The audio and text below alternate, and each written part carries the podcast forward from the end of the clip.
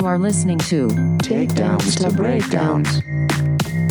So, answer, so let's answer that question, because I didn't get a full answer from you. How much would people hate you if you had Bruce Buffer do a fight introduction on mic for your wedding, for you coming down?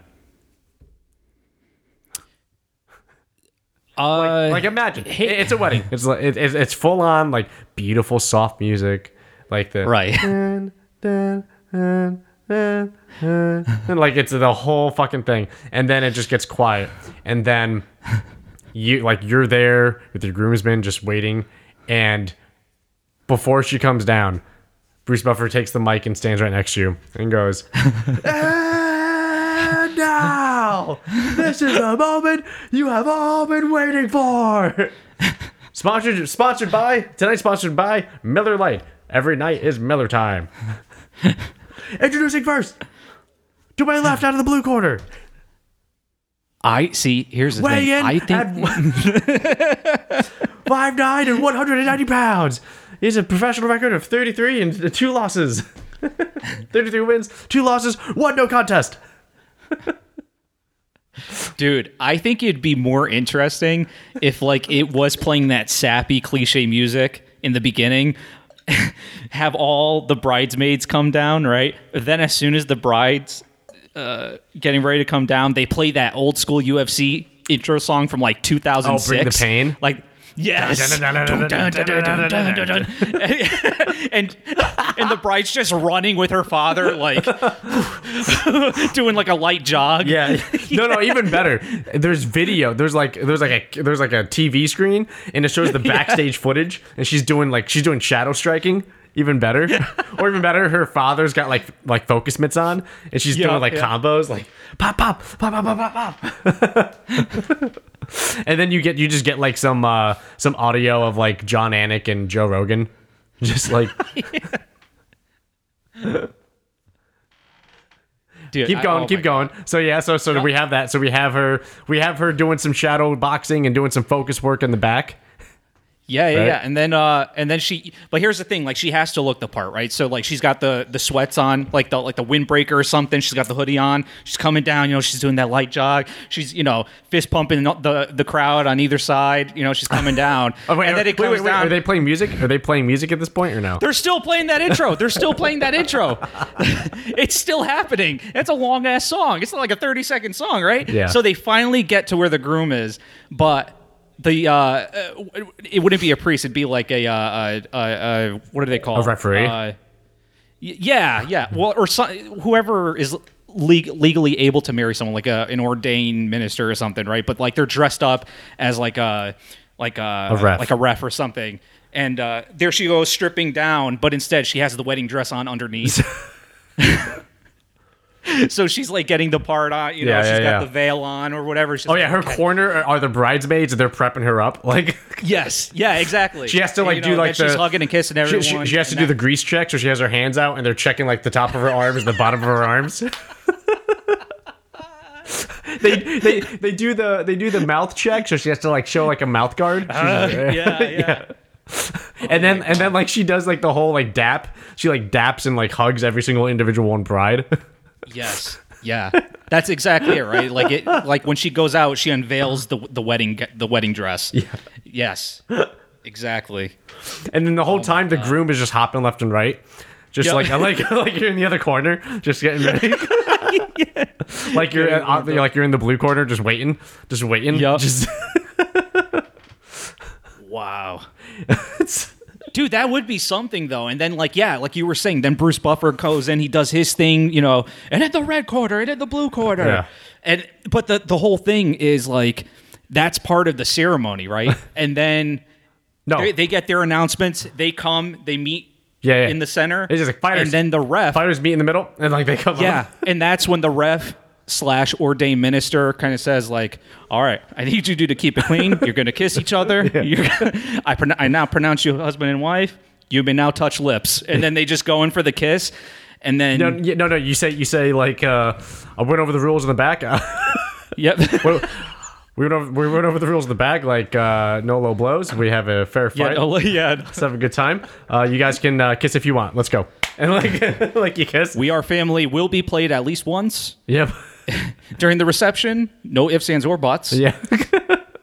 And then when the bride and groom kiss, like when the, when both the bride and groom step back, it's just done. That's it. And yeah. then like the music goes to like the music when they walk back out, like when the bride and groom walks back up the aisle together. Yep. And it's just done. It blows people's minds because they're just, this is a funny gag. Then they go, wait a minute, that was the fucking ceremony? That was the fucking ceremony? Dude. Anybody out there listening who's looking to get married and is a huge M M A fan, you're welcome. Yeah. And you can you can keep that one.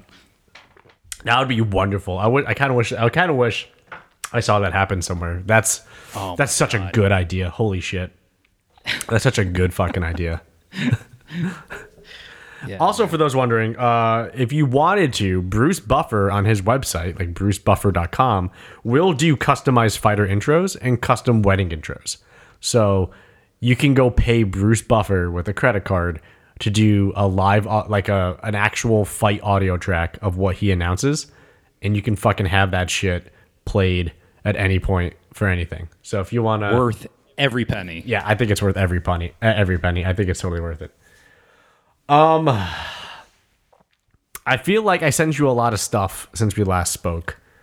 Where do you want to start? Where do you want to start? Do you want to start with Jesse Jess and her pay? Do you want to start with Michael Chandler getting signed? Do you want to start with the picture of John Jones training at heavyweight? Do you want to start with the Paulo Costa, Israel Adesanya this weekend, the fight this weekend? Do you want to talk about Daniel Cormier retiring? Do you want to talk about, like, what are we doing? What are we doing? What are we doing? Tell me. Tell me. Actually, that's an... Actually, the one thing that you mentioned that I didn't get was the John Jones one. Uh, but I was going to ask you about this uh, Mike Chandler guy. I never heard of him. I looked at the photo, Ooh. though, of him flexing, and holy fucking shit. Uh, who is this dude? Michael Chandler is a savage. He's a fucking savage. He's a lightweight fighter from Bellator, and he's been a, the cream of the la creme de la creme of Bellator, especially a lightweight, for a while now. He's been the lightweight world champion three times. He's had, um, so like three sec- three reigns, right? Um, mm. He had two successful title defenses, then one, and then three successful uh, title defenses, like overall.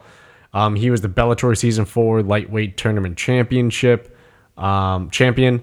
Um, he has the most submission victories in Bellator. He's an incredible wrestler. He's an incredible wrestler. Um, I mean, he's also on a nasty striker. I, I don't know if I sent you the highlight of his last fight, um, where he knocked out Ben Henderson. I don't know if you. No, I don't no. know if you remember uh, Benson Henderson.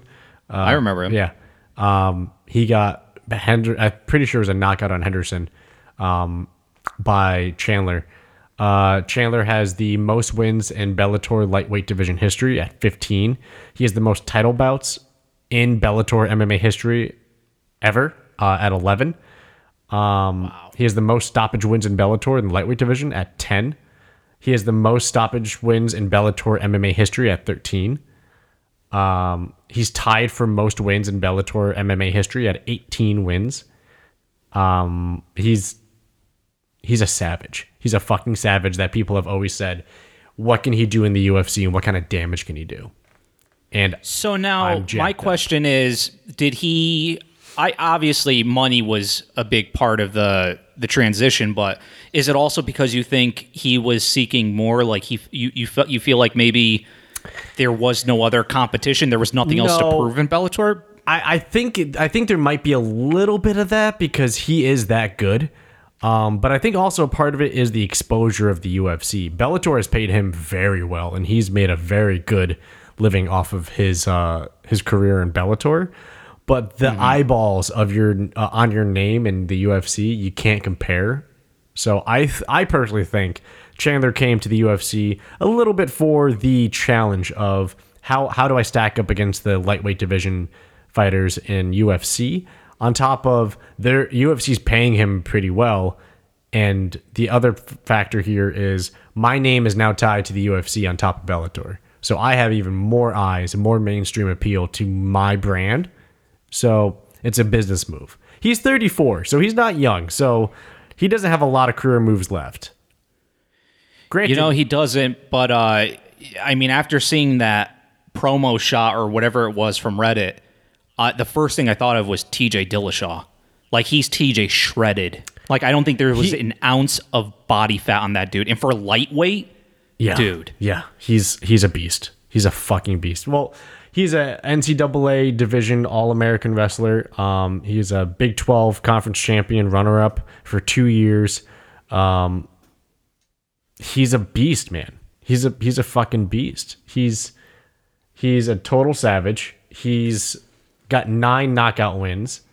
He's got seven submission wins. Like, the dude finishes. He knocked out Benson Henderson with a K O at Bellator two forty-three back at the beginning of August. Um, he knocked out uh, Sydney Outlaw with knockout punches at Bellator two thirty-seven.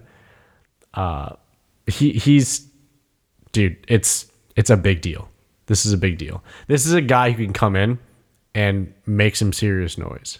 So I'm pumped. I'm fucking pumped. Um, I'm curious though how he stacks up in the U F C. I'm very curious. I don't think yeah. I don't think he's beyond his prime. I think he's still doing great. I think he's still a total savage, and that's not uh, mistaken.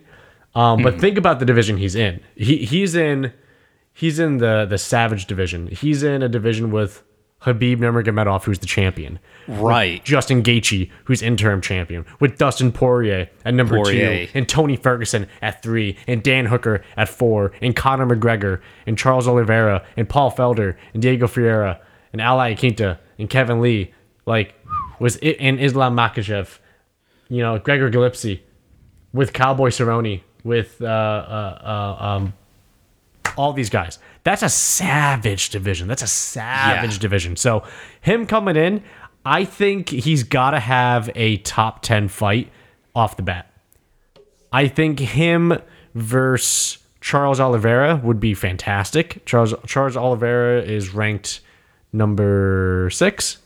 So that's fair enough. Him coming in facing number six, Charles Oliveira, slick submission game, really, really nasty striking game, good pressure, um, great footwork. I think that's a good challenge to see where he stands.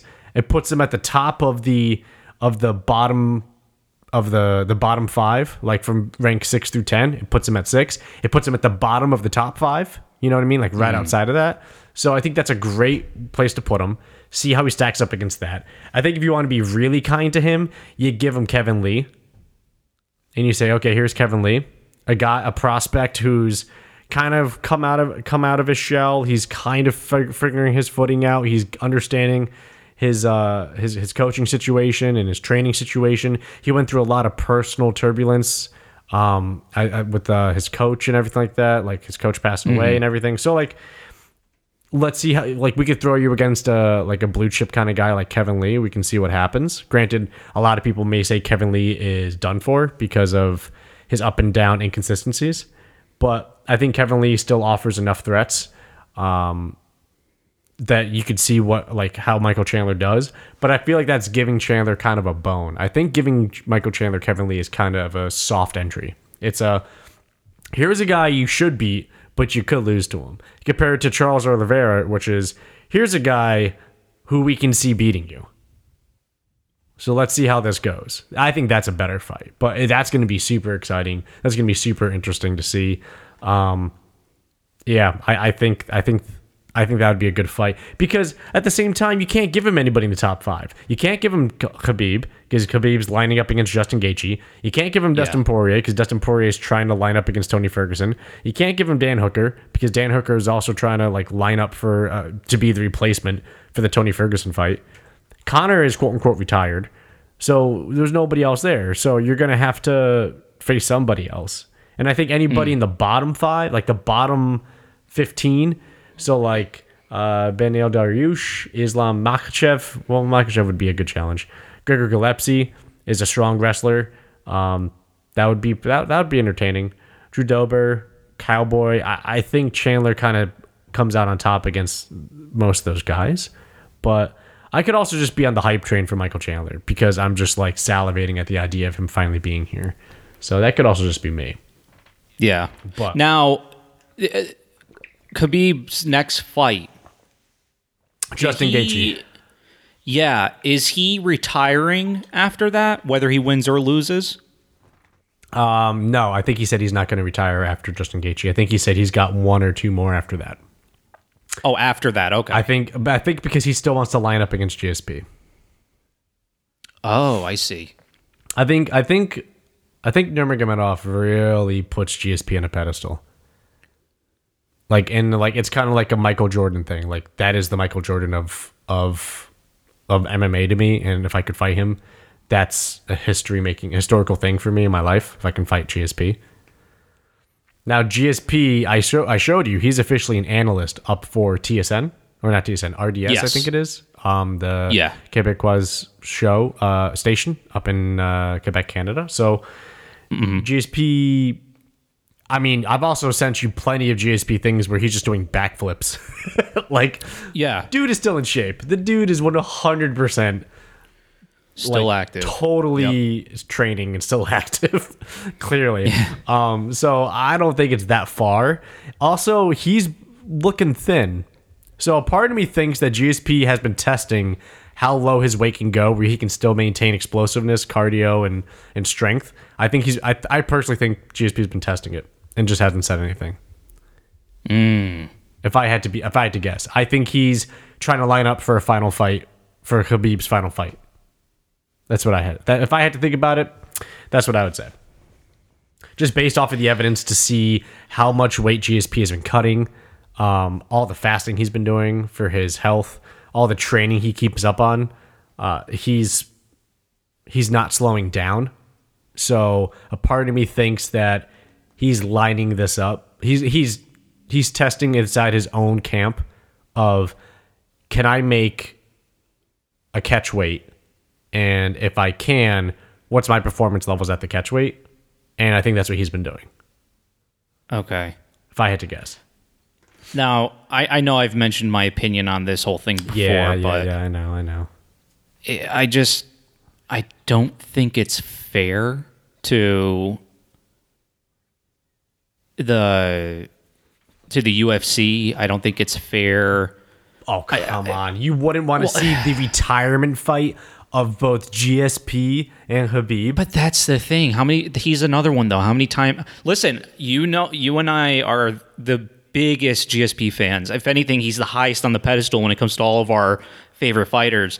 But it's literally at the point where I'm thinking, this is what he does, though. The guy will re- I, no, he'll I, he'll I, go in I, for I, one fight and then retire for a couple years. And then just come back, oh, yeah, I'm going to do this one fight, and that is it. And then he's back in. No, I think he's done after that because he's he's in his mid-thirties. G S P's career is, like, like, he's come out and said, like, if I never fight again, I'm real happy with what I've done. That's it. I don't, I, I don't need to come back. But I think to give a the only unbeaten M M A fighter his first loss is the final nail Is the final is the final stake in the in in the statue of greatest fighter of all time, the GOAT status for G S P's plaque, because I think that okay. cements him as the G S P as the as the GOAT. You you can't deny it at that point. Champ champ fighter, longest like title reign, like successful title reign, beat Khabib Nurmagomedov in a retirement fight where they both just said they will retire afterwards. He got. He gave the un, the unbeaten fighter his first loss. He's the guy who beat Mayweather. Like, imagine if Conor was the guy to give Mayweather his his his loss, his only loss. That's history in the books forever. G S P could yeah. do that and then say, yeah, that's it. I am the greatest. You cannot beat my legacy. Oh, man, now I'm getting chills thinking See, about that's that. What I'm saying. You would watch it. You would one hundred percent watch it. I would probably fucking buy it. If they came out and G S P and Khabib agreed, we're going to have one last fight of our careers, and then we're both done. And it's going to be a catchweight fight.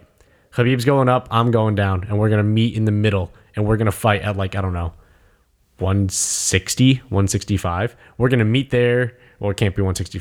I don't know. I don't know what they would do. But we're going to meet in a midweight catch, uh, a catchweight fight. And that's it. Our legacies are on the line. That's pretty much it. Mm.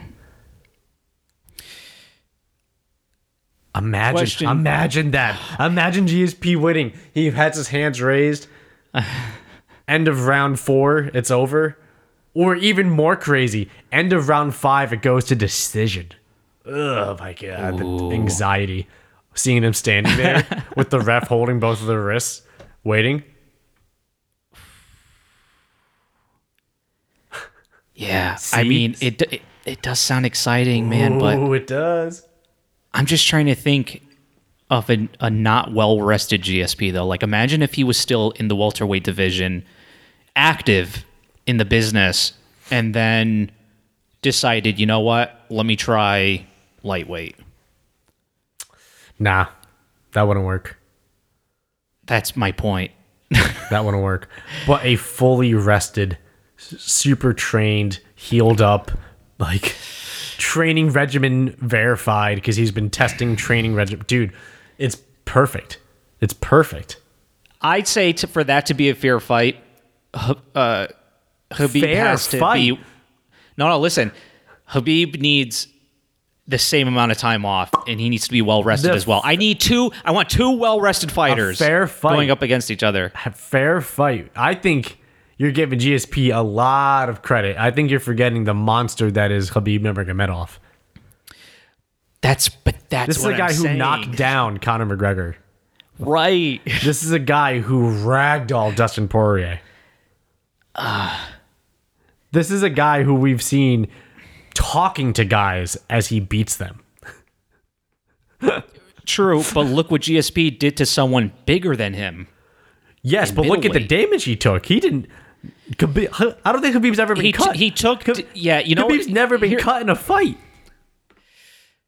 You know, here's the thing, right? It's like how much of that was scar tissue that just reopened for G S P, but then also, yeah, but then also, it's like, yeah, he it looks bad, but he took those shots pretty well. He did. I mean, and Bisping's, you know Bisping's what I mean? a beast. Like visually, it, it, it's like what's his name, the uh, Frankie Edgar, right? I mean, that guy looks like shit every time, but it's just because, you know what? He's a sens- He's got a sensitive face. That's what we'll call it. He's got he suffers from sensitive face. Same with the Diaz brothers.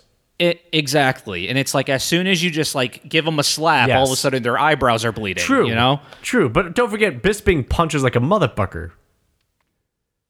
Bisping yeah. is a nasty boxer who worked with Jason Perillo and knocked out Luke Rockhold on like a last minute notice to grab yeah. the championship. I mean, you, you can't put that down that he was also a bigger guy too.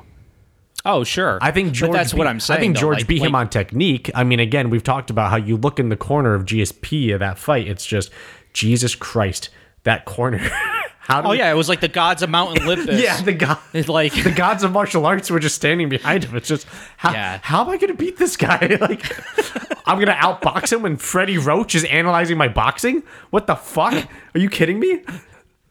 like, that's... That was such an intimidating photo. Oh my God. Yeah, I'm not, I'm going to just beat him with jujitsu on the ground when John Danaher's just like calmly talking to, to G S P about what to do, about how to rip my arms off. Like, are you kidding me? Oh, George, man. What you want to do is you want to put your left arm underneath. That's it, George. Good, good job, George. Good job. Just, like the head of the Danaher Death Squad in your corner with Freddie Roach critiquing and analyzing your boxing. And then on top of that, you have Firas Sahabi, one of the best M M A coaches in the game, breaking down your entire corner. Yeah, yeah, no, that, that's real confidence inspiring for me if I had to go out against that shit. Like, I'm curious if he's going to have the same corner for this fight. Why would why wouldn't he? Who? Um, if, if G S P fought Khabib? Mm-hmm. Why wouldn't he? I don't, I don't know, man. Just saying. Have the greatest, one of the greatest B J J guys, boxing guys, M M A guys in your corner. Fuck it. Maybe he'll grab the greatest wrestling coach. Maybe he'll find him and just be like, hey, I need your help breaking down Khabib's game. And he'll just have that guy in his corner too. So you just have a corner of a, of, of elite assassins, elite gods of, of martial arts. And it's just, okay, fuck. We're probably not going to outwit this guy because he has the best coaches and the best minds of their of their respective arts in his corner telling him what to do. So we're just going to have to just go for broke on this one. Fuck. Like, what are we gonna- I'm just waiting for someone to walk out in their corners like Jackie Chan in like the in like the Iron Sheik for wrestling, just some like just some like superstars as they're, and you're like, wait, what? What? Oh man. Yeah, dude. See, mm. it's exciting. Like, I want to see. I don't want to because I'm not pining for it. But if I found out that they were doing it, G S P Khabib retirement fight early next year or mid mid next year, catch weight, I'm buying it. I'm probably buying it to watch to, to see the last G S P fight ever. And to see if he gives the unbeatable M M A fighter, the only unbeaten fighter of our time, and he gives him his only loss. Oh, God damn it, you persuaded me. Now I'm looking forward to it. Thank you. Thank you. I'm glad you're on my side. But put that in perspective. Like, imagine Justin Gaethje versus Michael Chandler. First of all, we Justin Gaethje versus Nurmagomedov. Gaethje versus Nurmagomedov is just a mind fuck in itself. Because you saw yeah. how Gaethje handled Tony Ferguson, which was oh, insane. Yeah. I've never seen somebody fight. I've never seen him fight like that. I've never seen Justin Gaethje fight like that. And then he fought like that, and it's just he found multiple levels somehow that he jumped to in, in ability, yeah. and it's just whoa. I didn't realize he was this tactical. Oh, fuck. What is this? I thought this was the berserker, the blood god who just wanted to go out for broke. And now he's saying, no, I actually want to win the champ. I'm I'm going to start trying now and being serious and stop having fun. As much fun as, as it is to, you know, just go for the blood. I just want to get the win and I want to get the belt. So I'm, it's time to be mm. serious about that. And it's just, what the fuck? Yep. Oof. Yeah, man. I, you Oof. know, when it, when when that time comes and he's going up against Khabib, he better start appreciating his wrestling skills again. at least at, at least for defense. I seriously, I that pit dude, that fucking pisses me off so much. It's like you went and mastered. Like you became death itself when it came to wrestling. Like I've seen the footage you sent me in the past. Just he sent that people? dude's soul down to hell. He's just throwing like, people and thrashing them down. Yeah. But then's like, nah, I'd rather brawl. Sprawl and brawl, baby. I mean, brawl brawl. He better either go in quick and start throwing punches, or he better get back with that wrestling. I, I'm I'm curious to see how that fight goes. I think I think one hundred percent Nurmagomedov goes for a takedown in the first minute. I believe it. I think so. Hugs the legs, do what he does best. I think I think I think so. Yeah, he ends up he ends up like body locking the uh, the legs down.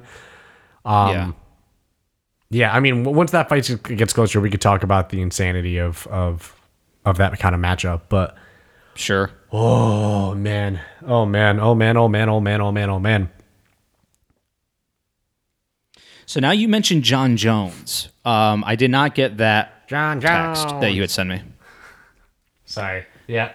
I mean, is, is he looking impressive or anything? Cause I'll tell you what, the last He's... match I saw him in for light heavyweight, he had a little pudge. He had a, he had uh he had that muffin top happening, and I you know yeah, that's uh yeah he's looking thick. He's looking yeah thicky thick, thick like a milkshake thick. Just are, thick now in the are, face. Are we talking like uh, thick in the face? Are we talking fat? Thick in the fat jacked? Thick in the neck? No no no like D C? No no no no. But okay. He's looking thick.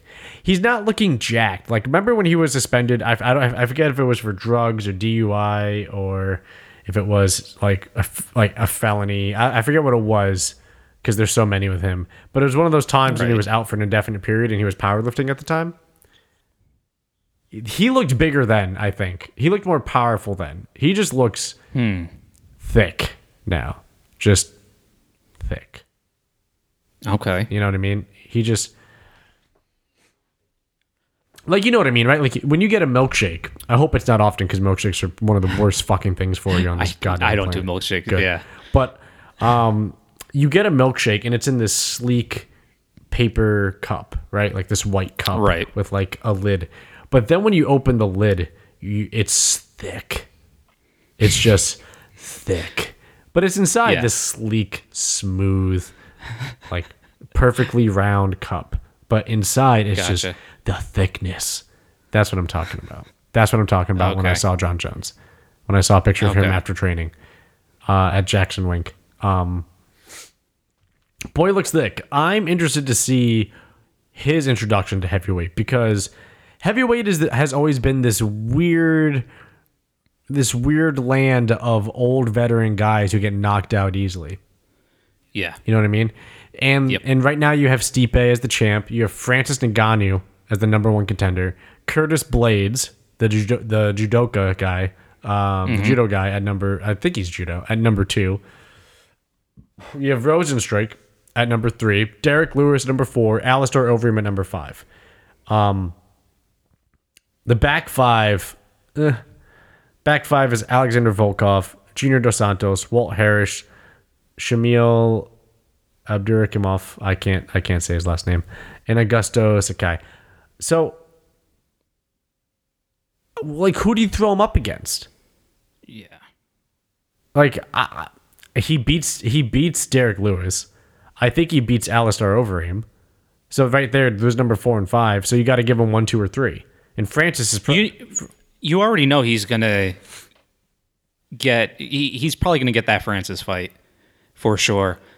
To to assume he'll get a title shot, I think, is going too far, but I, I think he'll face the number one.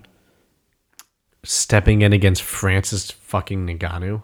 Absolutely. I'm actually curious as to how much weight he's going to put on, because like we discussed in the past, I, my theory is he's going to obviously bulk up, but he's not going to get to the max. I think John Jones beats Francis Ngannou. Oh, no, that's fine. Like, but I see I that think, I see that happening. I see I can already see the leg kicks. I can see the teeps. I can see him stepping out real quick. I can see him circling a lot. I can see him I can one hundred percent see John Jones beating Francis Ngannou.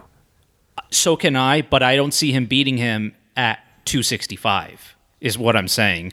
I could see him maybe going up to two twenty, maybe two thirty. I feel like an extra thirty pounds from there, it's he's losing speed. Yeah, you're right. I mean, we we we talked about that. We talked about that. Yeah. I think you're right about that. I think you make a good point, and I think you're accurate in that point. But at the same time, though, is he able to keep the speed that he needs cardio-wise at heavyweight against guys like Curtis Blaydes, against guys like Stipe? Granted, there's not a lot of guys like that, because a lot of guys at heavyweight like like to throw, you know, mm-hmm. like to throw down. Stipe's Stipe's a, a a beast. Stipe's got cardio, he's got wrestling, he's got footwork, he's got headwork. He was able to not get K O'd by Francis. You know what I mean? Yeah. Um, he strikes well. He knocks guys out. You know, the only thing I, I don't think we've seen him really do is submit people, but you don't really see yeah. that that often in heavyweight, anyways. So. Yo, imagine if we see that shit. Imagine if we see, like... Imagine if we see uh, John Jones come in and just start fucking choking everybody out. Submitting guys and everything. Yeah, that that would be crazy. That'd be some shit. That'd be some shit. I, I was intrigued by the picture because he looked thicker than he did jacked. Which makes me wonder how he's going through his bulk cycle. Like, what's he? What's his goal with his bulk cycle? I don't know what he's doing. Because when he was powerlifting, he was posting a lot of powerlifting. He was posting a lot of footage. And we saw yep. how massive he fucking was. So I don't know. So I'm I'm kind of curious to see what that experiment is like. I'm kind of curious about that experiment. I'm kind of curious. Yeah, I'm trying to Google the photo right now. Of him training. Is it him doing... Uh... No, it's a still. It's a picture with him and Holly Holm. Oh, him and Holly Holm. Okay. Yeah. Whoa. Nate Diaz has been dropped to thirteenth place in the rankings. Damn, Nate Diaz. What, what the fuck? Yeah, Nate Diaz is at number thirteen, right above Anthony Pettis at fourteen and Robbie Lawler at fifteen. By the way, speaking of rankings, um, did you see what happened to Tyron Woodley? Uh, no. No, he just fought on Saturday. No, I, I didn't see what happened against to him. Number one contender Colby Covington. Colby won, right? Yeah, T K O. Uh, I think I, I heard the results, but I don't know the details. Fourth or fifth round, uh, Colby took down Tyron on the cage and was uh, grounding and pounding, was just transitioning. And then Tyron just, Woodley just stopped and started yelling, like, my, my rib, my rib, my rib. And he just, like, gave up. And, well, not gave up, but he basically was T K O'd by his rib injury. Okay. So Colby won by T K O. Wow. I don't know if you saw the comments on Reddit or M M A Twitter, but Woodley was getting ripped apart. No shit. Oh, yeah. Well, like the amount of people that want... Even Dana came out and said, I want Woodley to retire. If that's how you're going to fight, just you're done. Wow. Yeah, because that's not like him whatsoever. Like, Woodley didn't throw punches. It? Woodley didn't go for takedowns. Woodley just backed up to the cage like he usually does and then just...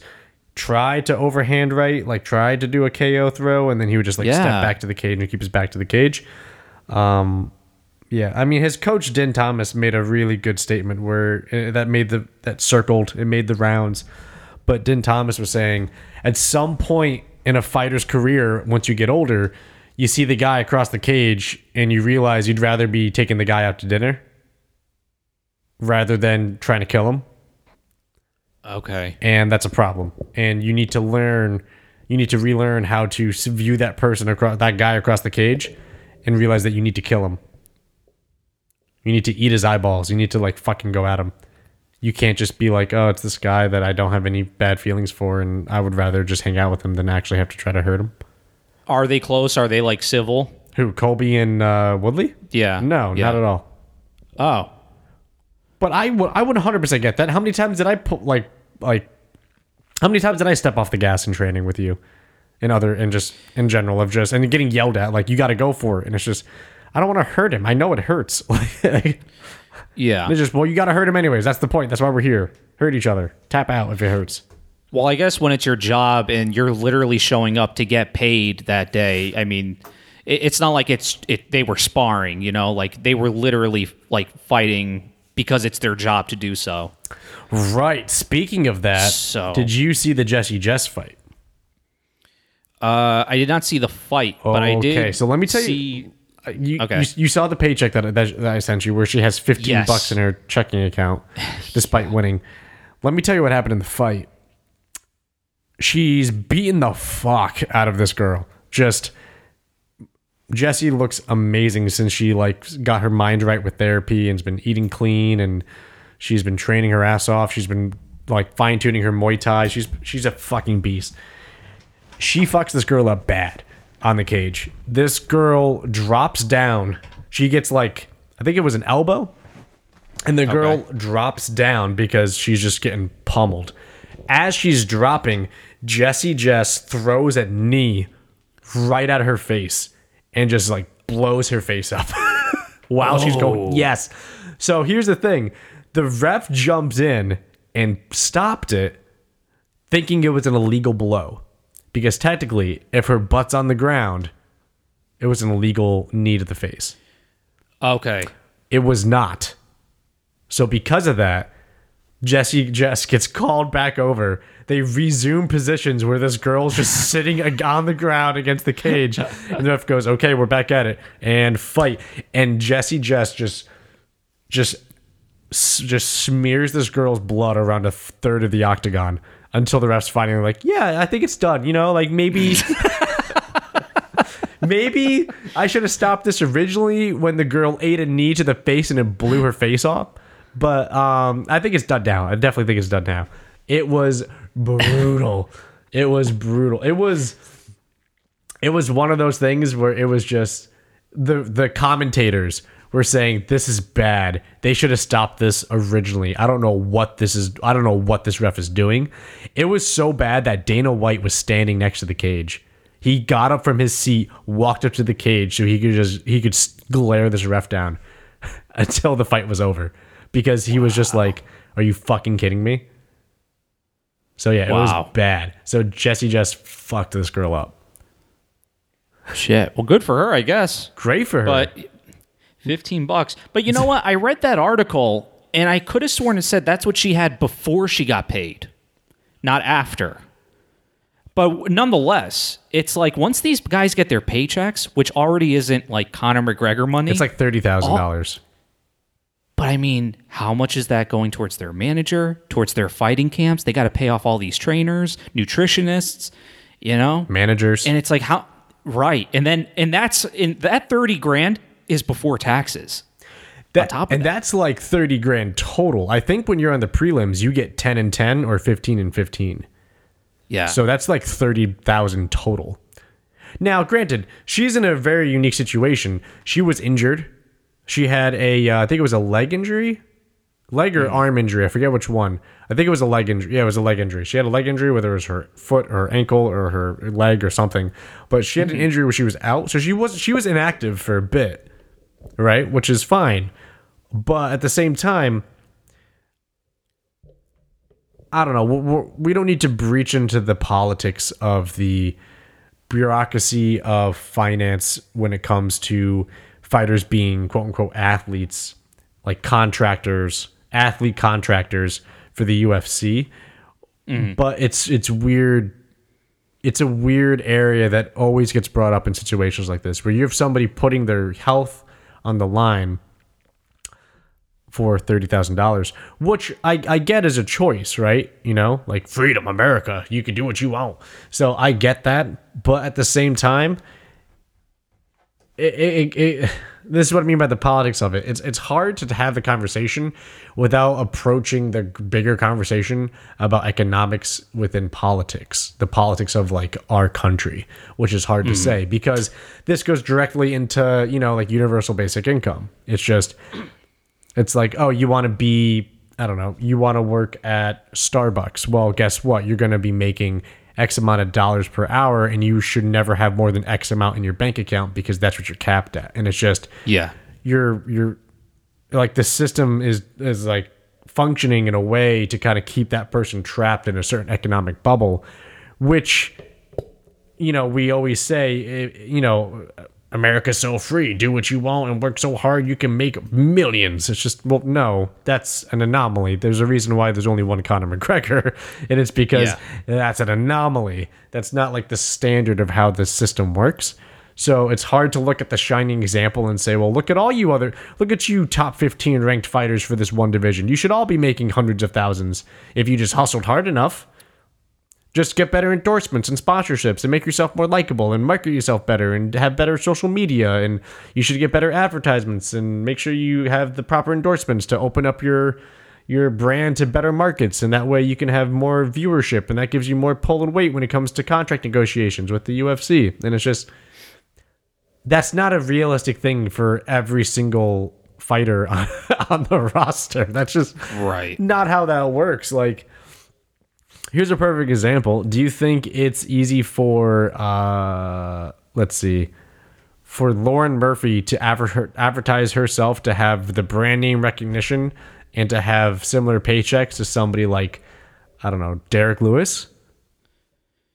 No, there's yeah, that, major no. differences in that. Like, in, in, like we could go through this whole thing. Like, there's a reason why the Diaz brothers were always mad, because they were they were always we're doing everything that everybody expects us to do for our for our brand, but nothing is coming as a reward. So fuck everybody, and like fuck yeah. you, and fuck the U F C, and fuck the fight game, and all this bullshit, because it's it's just it's not there's no breaks in it for us. So what's the point? Yeah.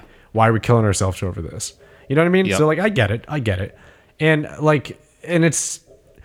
It's so hard to have the honest conversation because, especially in today's time with social media, it's so easy for just the trolley bots to get involved. But also with social media today, I feel like it's so easy for things to jump immediately to the radical reaction. It's never just like when the first two comments, it's like the first one is just, that's bullshit. You should be making at least, you know, fifty, sixty, because that's what these fighters deserve for, for their hazard, for what they're doing and how much they sacrifice. The very next comment was just, well, if she wanted to make, you know, lots of money, then maybe she wouldn't be a fighter and that's her choice and she shouldn't be doing it. And it's just, yeah, it's just, you, you immediately jump to the polar sides of the conversation. It's just, right, we can get to those polar sides eventually, but you can't start there because there's going to be right. no rational reasoning to come to a, a centrist kind of viewpoint on fighter pay. Yeah. You know what I mean? And I think yep. this is a great example of just everything that's going on and that's wrong right now with, with uh, this country, at least, with the radical jumps always, immediately, with everything. And it has to be the far side, and it has to be this outside, and this side is the only answer. It's just, no, there's a lot of factors. I think Jesse Jess, for example, should have gotten fight of the night. Why? It's because she fucked this girl up in spectacular fashion twice. Yeah. That's what I think. But they gave it to the guy who came in last minute notice and got a submission win, which is a nice finish too, right? But that's all subjective, right? And also there's bias. I'm a big fan of Jesse Jess as an individual, you know, as a mm. as a fighter, I'm a fan. But it's just when you see an athlete on T V, like a U F C fighter, the number one promotion, and they're posting pictures of I have a I have fifteen dollars and seventy-five cents in my checking account, or you have fighters like um uh, what was it? I think it was Carla Esparza. I think it was her when she won a Harley Davidson for like an event. She had to sell it because she was saying like, I don't get paid enough to like afford rent and yeah. like my food. So I sold the bike because I decided it's better if I don't keep it because then I have to pay insurance on it and shit. I can just sell it and then I can just like hitch rides or whatever, or drive my old, you know, like ninety-five, whatever, or something, like whatever budget move she made. She did that instead in order to to make ends meet. And she was a women's champion. She was a women's um, a strawweight champion. And that's what she got. But that also goes back to the conversation of, and this is the same thing with Demetrius Johnson. Well, that's because that, that weight class doesn't pull the views. Yeah. Right? And that comes into play. It's just, well, what's your worth on the market, right? Like, what are your thoughts when you see some a fighter, a professional fighter, in the number one promotion on the planet, the biggest promotion of all time, the most popular promotion of all time in the fight game? One of their fighters is posting a fifteen dollars and seventy-five cents checking statement. Yeah, that's that's tough. And and it's like you were saying before, you're making a point like, well, you know, then get yourself out there and get sponsorships, which isn't easy for people who aren't heavily promoted. And so it's like, well, how long is that fifteen bucks and change gonna last her? You know, like what is what else do you do for money at that point? Do you just start like selling your shit? I mean, how how That's what I wonder how it did. She just started selling right. her shit.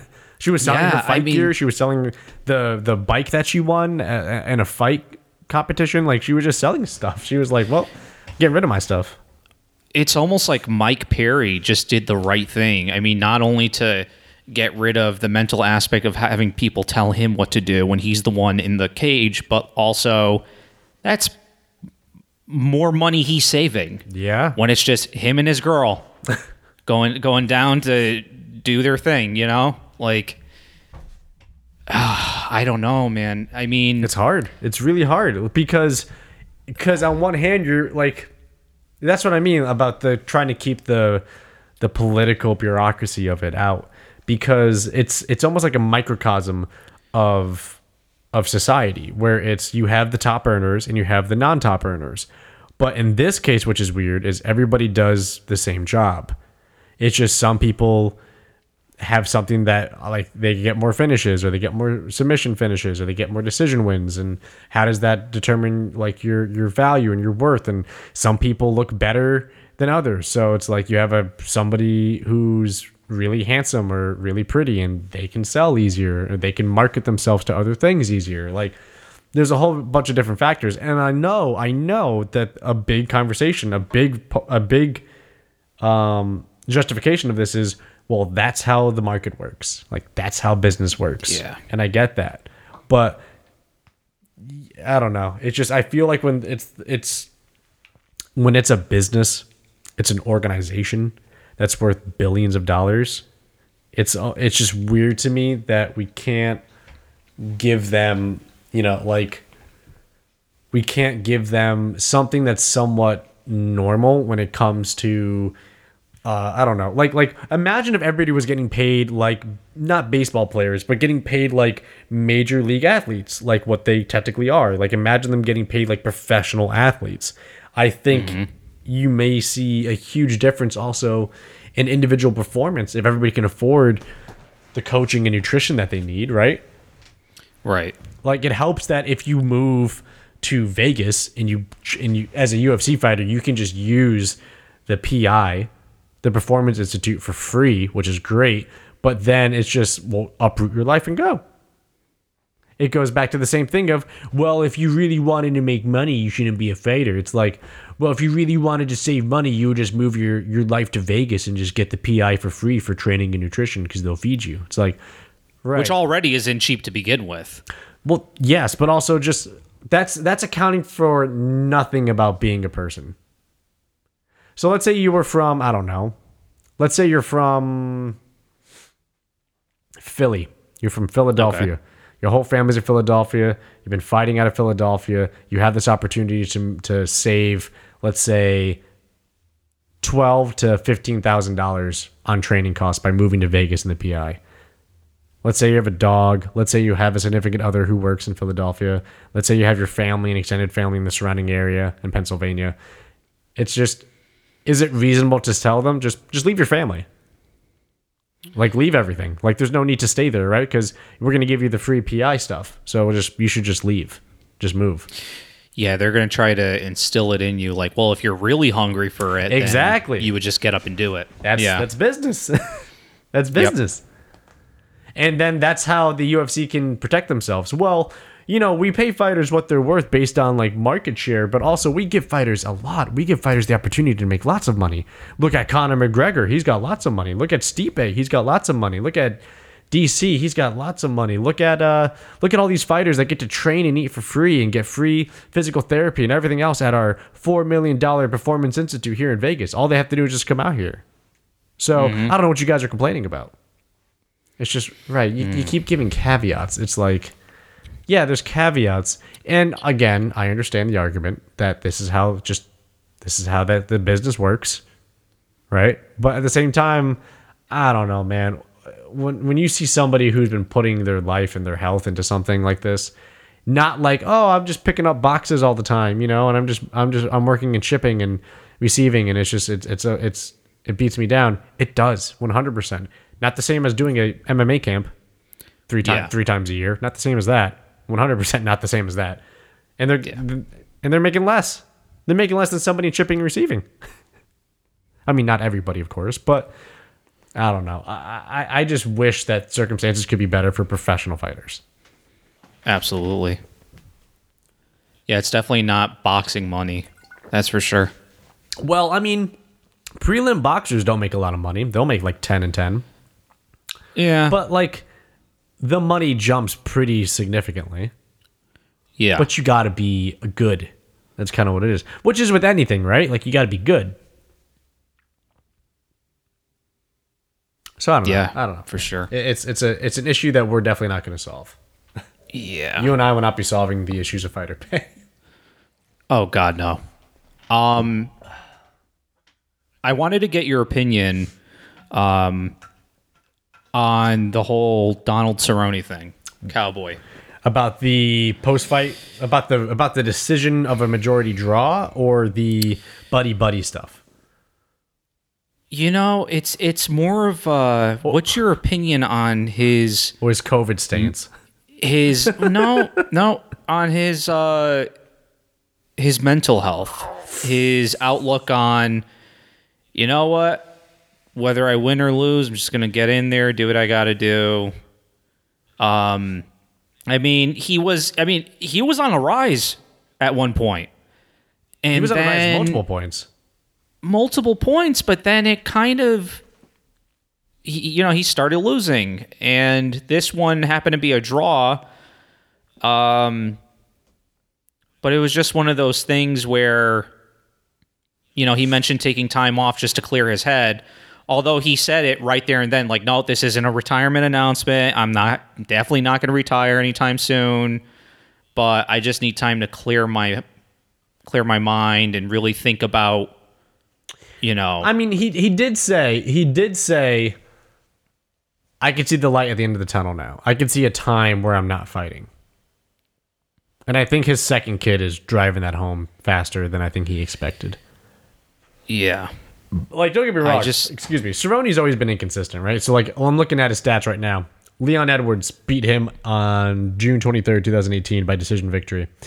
Uh, Donald Cerrone then tapped out uh, Mike Perry November yep, tenth, right. November in two thousand eighteen. He then beat the shit out of Hernandez uh, yep. in January nineteenth, twenty nineteen. Um, he then beat uh, Iaquinta uh, in May of twenty nineteen. He then lost to Tony Ferguson, as we all saw in twenty nineteen with the that vicious fucking cut. Uh, yep. He then lost to Justin Gaethje in twenty nineteen in September. Um, same thing, like K O, T K O. Um, and that was the one where Gaethje got pissed at the ref because he downed Cerrone, and then he backed off because he knew Cerrone was down and out. He was like, yeah. he's done. And the refs jumped in and didn't call it. And, and Gaethje looks at him and goes, are you serious? And he like taps Cerrone again. And then finally, like the ref calls it. And Gaethje, I think Gaethje was swearing at him. He's like, what the fuck is wrong? Like, it doesn't help that they're friends. It doesn't help that they have history together as being buddies. Um, so that doesn't help at all. But Gaethje was just, what are you doing? Like, he's down. Like, he's not getting back up. Like, you saw how he yeah. dropped. Like, he punched yeah. him, he crumpled, and then he landed, like, on his arms. And then he didn't move. Yeah. And then Gaethje was fine. Fuck. Anyways. Um, and then we had the big Cerrone versus Conor McGregor fight, which we all saw how that went down in the first forty seconds. And then right. Cerrone lost to Tony Pettis, um, Anthony Pettis, uh, in May of twenty twenty. Um, and now Cerrone versus uh, Nico Price. And it was a uh, majority uh, draw. So, which he says he's he's considering this a loss, although it was a draw. Yeah. He goes, you know, next time I, I like I need to go in there with the mindset like I'm fighting for my job, because it, he goes, I consider this my fifth loss. I mean, clearly, like you said, he's he's got his his you know his personal life, new kid, you know, but we're we're starting to see a, a decline with him, and he's another one, just a veteran, been in the game for many years. Yeah. Although, you know what? Anytime he fights, it sells. But, you yeah. know, it, it's one of those things where they would have to ask Dana, like, what are his thoughts? Because it's like with, uh, uh, like, the Chuck Liddell and Tito Ortiz fight. Yeah. He's like, listen, Chuck's my friend. He's retired. Like, he's up there in age. Like, I don't want him to fight. Like, I wonder if he would, if him and Dana would ever have that conversation, like, listen, dude, like, although it, you, you sell tickets, like, I'm actually concerned. I for... think Dana steps in when he thinks it's time. And I think with Cerrone, he I think he respects him a lot for what Donald's done for the company. You know, anytime, anywhere, he shows up. He always says he's in. He always saves the card. He always is willing. He he does everything that's asked of him. Um, I think Dana has a long leash with, or he has a long leash with Dana, where Dana is kind of like, we owe this guy in a way. I think if Dana was concerned, he would come out like he did with uh, Woodley and just say, I think he should retire in a press conference. Because he did that with Woodley when they said, what did you think about that fight? And he was just, I think Woodley's done. I think, I don't think wow. Woodley has anymore. I think Woodley needs to retire. He needs to consider wow. that. Um, he hasn't said that about Cowboy. The thing that's most disappointing about Cowboy is every time Cowboy's had the big moment, he he can't perform in it, and he knows that. But a Cowboy who didn't shrink in those moments would be champion, because he has the physical ability. He has the skill yeah. set. He or he did at least. He doesn't have the mental aspect to be the champion, I think, and that's the thing that sucks, because he's deserving of it. Um, I really think this second kid accelerates his his career's end. I think he would rather be... He even said it in that interview I sent you, where he was just, yeah, I want to get home with my kid and just hang out with my kids for the rest of the year, man. I don't want to I don't want to miss them. And you saw Nico break down. Nico Price yeah. has five fucking kids. Yeah. You know? Jesus Christ, put on a rubber. Um, you, like, that's... Kids are expensive, man. Like, I, I mean, I don't... have a kid, and I don't plan on having a kid, but from the general math that I could just pull out of the air for supplies for a kid just to survive, not even considering future savings and like account setups and like future events for them. Um, fuck yeah, that's and multiply that by five. Yeah, I'm not, I ain't making money like that. um, I think the two kids accelerate Cerrone saying, you know what, I think I'm done. I think he starts fighting less frequently because it takes him away from his kids. So I think I think we're gonna see a, a slow, uh, like a slow, uh, and a slow increase of inactivity for Cowboy. I think Cowboy. I mean, I think he'll still always say yes to a degree, but I think he's gonna start slowing down his response to those phone calls. If I had to guess, based off of his latest answer, but yeah, who knows? I mean, the day that G S P is officially done, the day that Luke Rockhold's done, the day that. The day that Khabib is done, the day that Cowboy's done, and Anthony Pettis is done, that's a different generation, man. Uh, uh, imagine a U F C without a lot of those guys. Like those, those guys defined a, a, a like a attitude era in a way. Yeah, you know what I mean. But they're all near. They're all nearing mid thirty, at least. So. Yep. So, yeah, I don't know why. What do you think? What do you think about this Cerrone situation?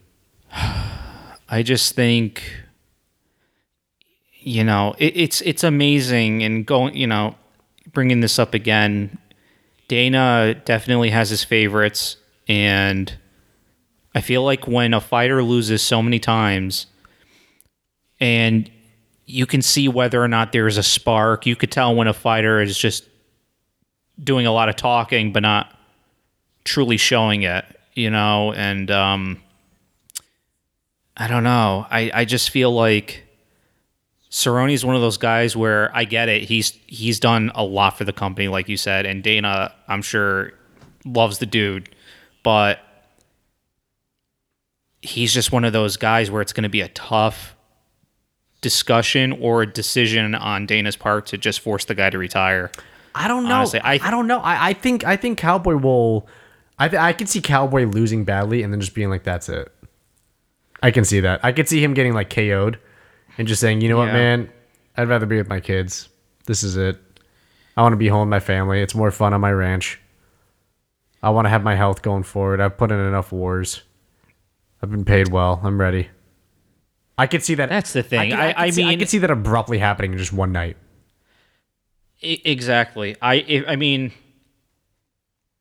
This might be exaggerating, but I honestly see him doing one fight next year.